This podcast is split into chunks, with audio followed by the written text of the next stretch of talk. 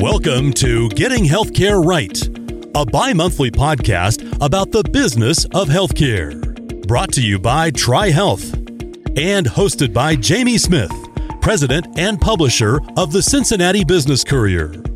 In this podcast series, we explore changes being made by some healthcare systems to provide care differently and in a way that benefits patients, employers, and entire communities all while costing less than traditional healthcare delivery. It's about getting healthcare right. Welcome to today's episode of Getting Healthcare Right, brought to you by the Cincinnati Business Courier and presented by TriHealth. Today we have Dr. Kathleen Raque, a surgical oncologist at TriHealth, and Jenny Dermody, a TriHealth patient and more importantly, a cancer survivor, to talk about early detection of breast cancer. Dr. Raque and Jenny, I would like to thank you both for taking time and joining us today on Getting Healthcare Right. Thank you for having us. Thanks for having us be here. Excellent. In just a few minutes, we're going to talk to Jenny about her health journey. But first, Dr. Raque, can you talk a little bit about the new rules that went into effect regarding testing for patients with dense breast tissue? Yeah. So, all the way back in 2015, actually, it was required that we were uh, notifying women about their density on their mammograms. If most women will look at their mammogram report, there is a part that reports that out to them. However, in September of 2022, House Bill 371 was passed. And what that is doing is now requiring providers to notify women uh, who are found to have dense breast tissue on their mammogram to not only inform them that they may be at a higher risk, but also they are candidates for supplemental screening. How is that patient's tissue density determined? So the tissue density is determined by our radiologist. So when women get their mammograms, the radiologist is looking at the breast and what they are assessing is the amount of fatty tissue that's in the breast versus the glandular tissue, which is comprised of the parts that make the milk and then um, bring the milk to the nipple. And the more of that glandular tissue you have, the more dense your breast is considered. So, why is uh, additional imaging necessary when this is in patients? Well, we know that not only does dense breast tissue increase the risk of cancer, but also even with 3D mammography, that sensitivity can be decreased some in women with denser breast tissue. And so, you know, some things may be missed on mammogram hiding within that denser tissue. So something like MRI or whole breast ultrasound um, as an adjunct, not in place of, can help find things that, you know, may not have been picked up on the mammogram.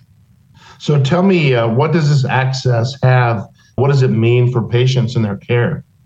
Well, I think it's important. I think that, you know, most of our women are very proactive. You know, they're coming and getting their screening mammograms.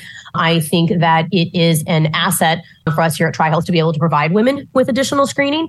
And I think also that, you know, uh, patients have uh, appreciated having that conversation with us about, you know, what it means and helping them make the right decision for themselves.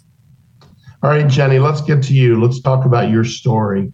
When were you diagnosed with breast cancer? I went for my yearly mammogram on October 29th, which was a Saturday. So I got the call on Monday morning, Halloween, saying that I needed to come in for additional imaging. Didn't think a whole lot about it. I've never been called back, was never, didn't know if I even had dense tissue, but everybody I know has been called back for something. So I didn't think too much of it. I went in, they did additional mammograms and then ultrasounds that day. And the radiologist said, yes, we did confirm that there is something there and we'll need to do a biopsy. So that happened on November 15th. And I found out the next day that it was cancerous. So I had surgery in January, early January, and it was removed, fortunately, before it had hit the lymph nodes. So I was very fortunate it was found at a stage one. You know, so you uh, had your original test in October, you had surgery by January. So mm-hmm. again, this testing enabled you to get there quick. Is that correct, Dr. Raque? Yes. And, you know, kind of to Jenny's point, I think the other thing, you know, when you're asking, what does this do for our patients? We know that early detection saves lives, allows patients options to more treatments. And so, you know, if we are not only, you know, doing mammograms, but adding in some of this adjunct screening, we're going to pick things up earlier. So patients like Jenny are going to do great. The best part of my story, I think, was that the week that I happened to schedule my mammogram was the week that this new law went into effect. In September. And so when I scheduled, there was a banner that came up on the TriHealth site that said there's this new law and that all women were entitled to have a 3D mammogram paid for by their insurance. Do you want it? We recommend it. And I said, yes. I had never had a 3D mammogram. Mine was always the regular.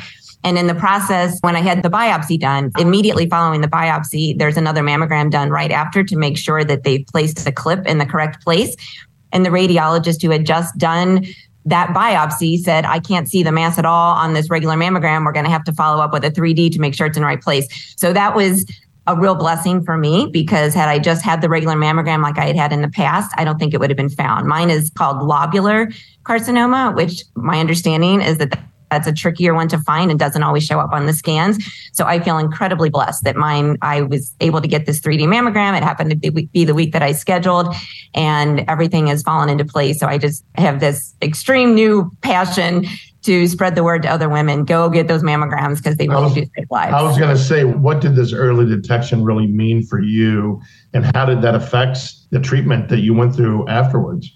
So I am, because it was found at a stage one and it was a grade one, which meant that most of my breast tissue was still healthy tissue. So I had the surgery. Mine was a partial mastectomy and I had that part of the breast removed and uh, I did not need to do chemotherapy. And I did 15 treatments of radiation treatment. My tumor was 95% fueled by estrogen. So I will be, I just started last week on estrogen blockers that I will be on, I believe, for the next seven to 10 years. So that cuts my risk of recurrence by about 50% is what I'm told. So I am going to do everything I there it can come with some nasty side effects for some people, but some people do absolutely fine with it. So so far I'm about a week in and I haven't had any side effects. Oh, so I'm hoping uh, that I can continue with this and that this is the end of my cancer journey, you know. So I just my job now is to spread the word. Did you have any family history of breast cancer or cancer? None. So I had no risk factors for breast cancer at all, other than being female. I had also, my mom passed away from pancreatic cancer 25 years ago. So because of that, back in 2019, I went ahead and did genetic testing to see if I carry the gene for pancreatic cancer.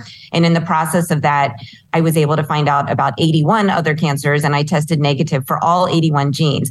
So I tested negative for all the genes. I had no risk factors. I had no history. I really don't have dense breast tissue except for a couple of spots. So I wasn't even high risk in that area. So mine was just, I just got it. You know, it just mm-hmm. happened. And so I think, again, that was another wake up call to a lot of my friends and family that, oh, so even if there's no risk factors and no history, you can still get breast cancer. But if it's caught early, I'm really lucky that there was a lot that could be done and there was a plan. And so, yeah, so I already had all that information as well about the genetic testing. So that helped to also help with my treatment plan.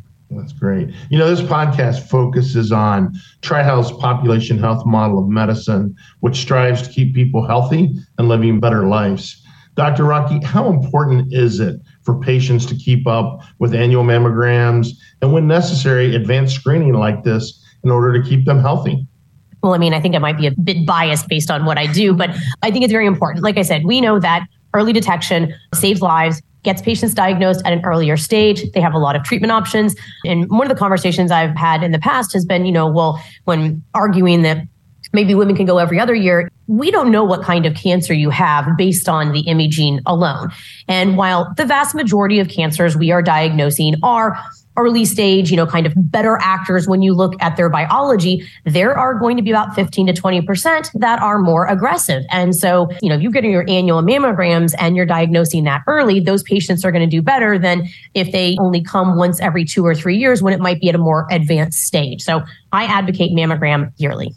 You know, Jenny and Dr. Raque as well. The last three years have obviously has put some fear in people. Some people have put off, you know, routine medical procedures, obviously testing. What would you say to those patients who've skipped their mammograms because of COVID?